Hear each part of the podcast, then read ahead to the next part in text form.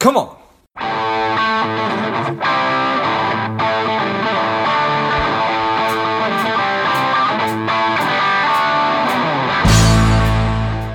Spending too much time on social? Is your daily screen time over two hours? Are you a little bit overweight? Not saving enough money? Any or all of these are familiar. Strive could be for you. The Strive two week online boot camp will help you to detox your mind, body, and money, getting you on your way to a happier, healthier, wealthier, and more confident life. Go to strivedetox.com, S T R I V E D E T O X.com, and get your mind, body, and money right. The strong, the powerful Catherine Alonzo, CEO of Javelina, a podcast host, recognized business leader, and a committed community member, is here on Money Savage Create. Welcome, Catherine. Hi, George. Uh, thank you so much for having me. I'm thrilled to be here. Yeah, I'm excited to have you. Tell us a little bit about your personal life, some more about your work, and why you do what you do. Sure. I am originally from the UK. I've been living in Arizona for 15 years. It'll be 15 years this year, which is nuts. I originally came here to do my, yeah, it's crazy. Uh, I originally came here to do my master's degree at Arizona State University and thought I would do my two years uh, and go home and ended up staying really because I, well, first of all, I love the weather and I love the climate, but I really love the culture and I love the people. I love the idea that anybody can do anything here. I think that there are pretty minimum barriers to entry in whatever you want to do. And I've been really lucky to have a really positive experience. And I think that's, that's, why I have stayed and why I have built my business. And it really kind of weaves through who I am as a person and more about my business. So, Javelina is a company that works with all different kinds of organizations who want to create meaningful community change. Our purpose as a company is to advance equality and human dignity through social, political, and economic change. And we help our clients do that by developing narratives and stories that can bring change to life. So think of us as a traditional marketing agency and a a, a, movement building, or uh, in political world, the term is field, uh, but a, a, sort of grassroots movement building organization plus traditional marketing agency. If those two things had a baby, it would be Javelina. and uh, for us, it's all about uh, making a difference and trying to do that better, more effectively, more efficiently. And it's funny because it is an exact mirror reflection of really what my mission is in life, which is to make a difference, make a powerful, meaningful difference, and do that in the most efficient, most effective way possible. So, what I'm trying to do as, an, as a human and what the company is trying to do are really kind of mirror images of one another. Well, that's obviously a very, very important thing if you're able to find work that's that's that's aligned with where you are personally, uh, then I, I, I imagine you find yourself very engaged on a daily basis. That's exactly right. I do. So uh, you you you probably mentioned it. How how long have have you been um, the CEO of of Javelina? I've been the CEO for three years, almost exactly. It was January 2017, but I was one of the founding partners of Javelina. So we started in January of 2012. So we turned eight this month. Nice. And then for a long time, it was just the th- me and my two founding partners, so the three of us kind of running it day, to, day by day. But as the team grew, we recognized that we really needed somebody to lead the ship. And so that's when I stepped into the CEO role three years ago. Got it. So it's, it's, I, I mean, people's journeys are always fascinating. You you moved to the United States, I'm assuming when when you were 18, 17, 18, 19? Uh, I was a little older, I was 22. Okay. So you're 22, you came to Arizona State.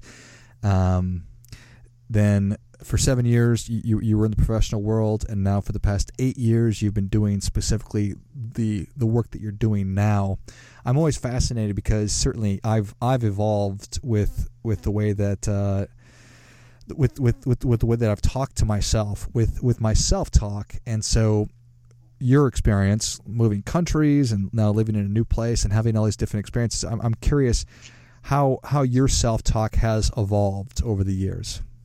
It's completely transformed and it's interesting that we're talking about this now because I've been thinking about this a lot over the last probably four to six weeks and being really mindful about my self talk and then a lot really just how you think of yourself and your self attitude.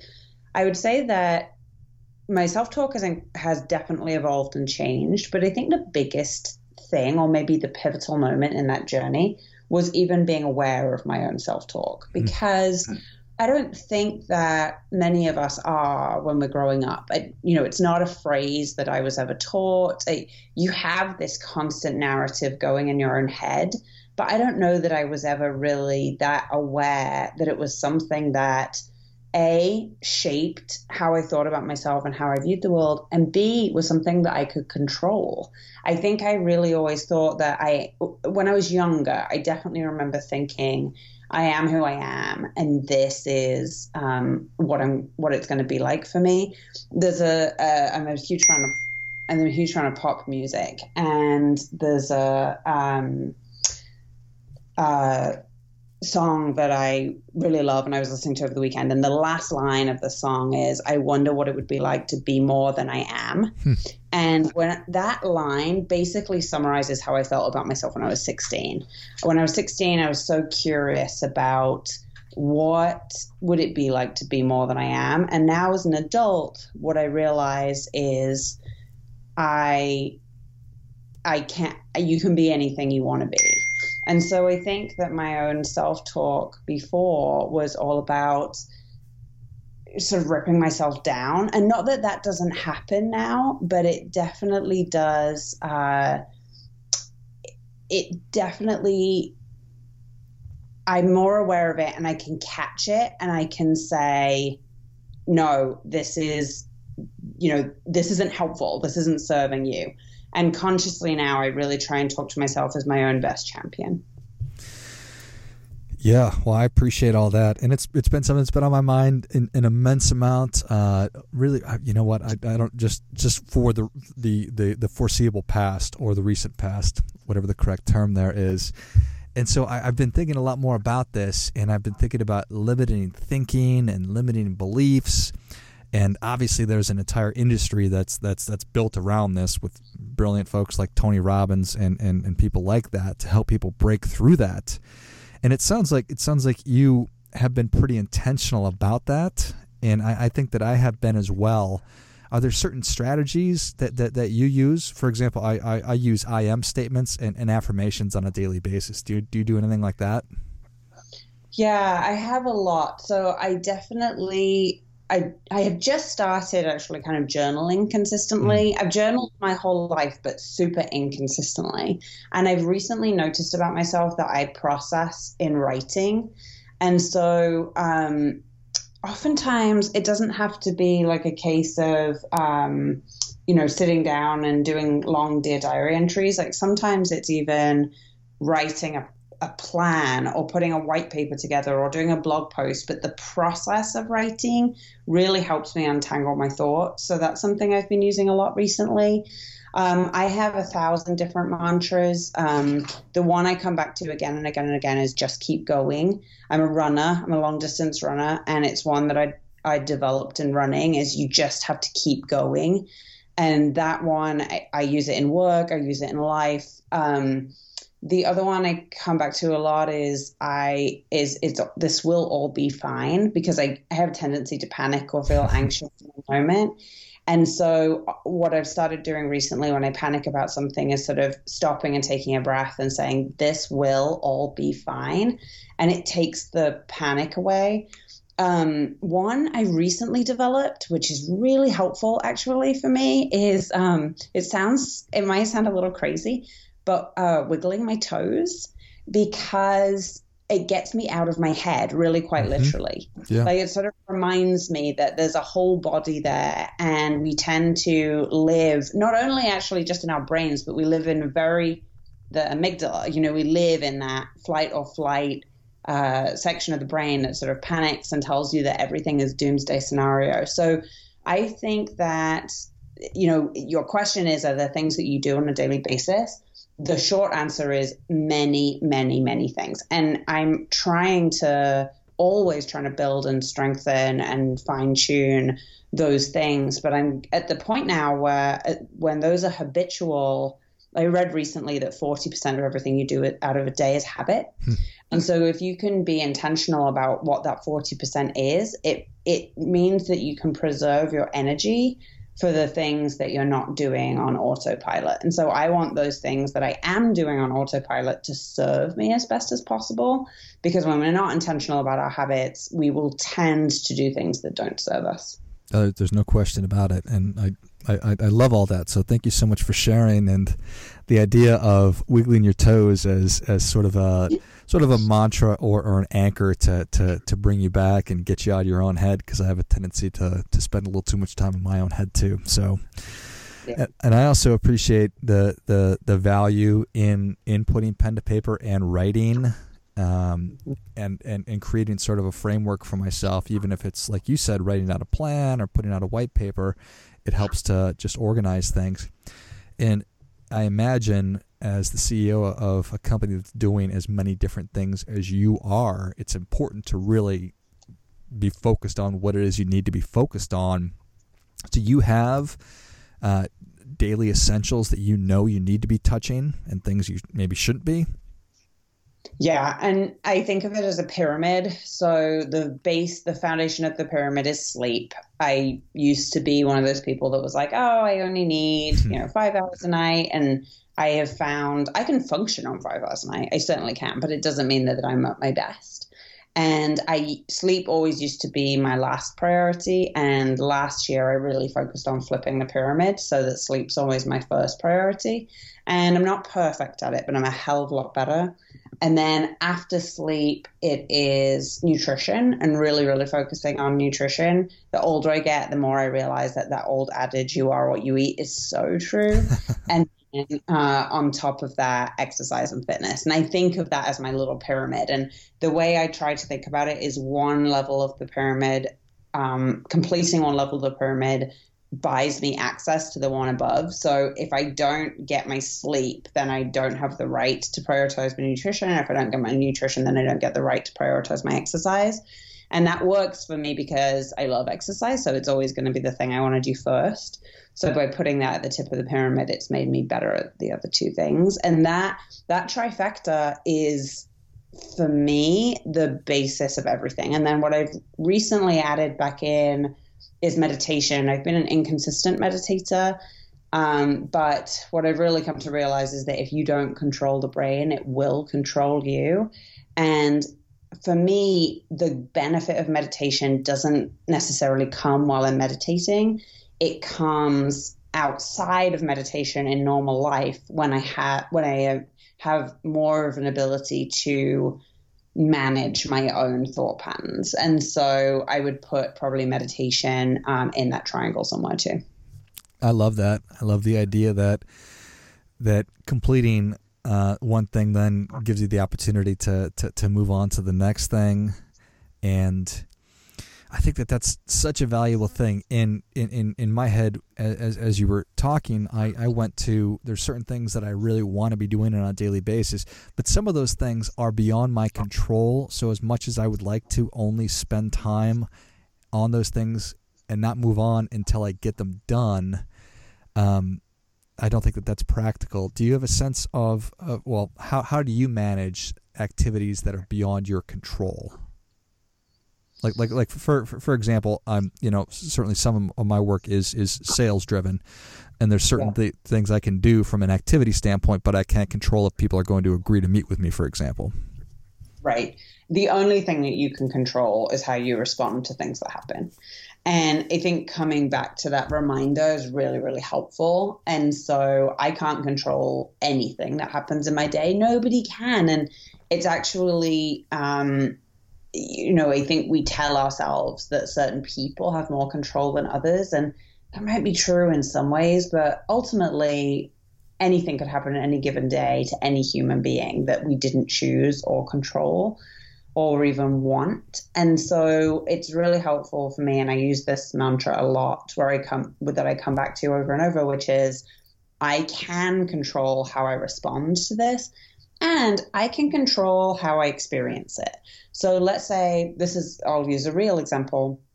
So recently, uh, we had a, um, a client who we've been working with for a while decided to go in a different direction and use a different agency. And, you know, that's not what we wanted. That, you know, there's disappointing things uh, to that all the way around. And I could choose to respond to it um, kind of in a, you know, I certainly could be annoyed at the client and that could sure. come through my behavior. Um, I could be annoyed about it. I could complain about it, or I could decide, you know what, I'm going to see this as a learning opportunity. And rather than it being a loss, it's actually a huge opportunity for us to fill our roster with a client that might be a better opportunity, a uh, better fit, and an opportunity for us to think, okay, why did this happen and and how can we improve? And I think the reframing of things is it, for me that has been transformational because the things that happen don't really have any meaning. We as humans are the ones that attach meaning to it. And so being intentional about how you experience the things that happen to you is where that sense of control comes from. Yeah, I appreciate that.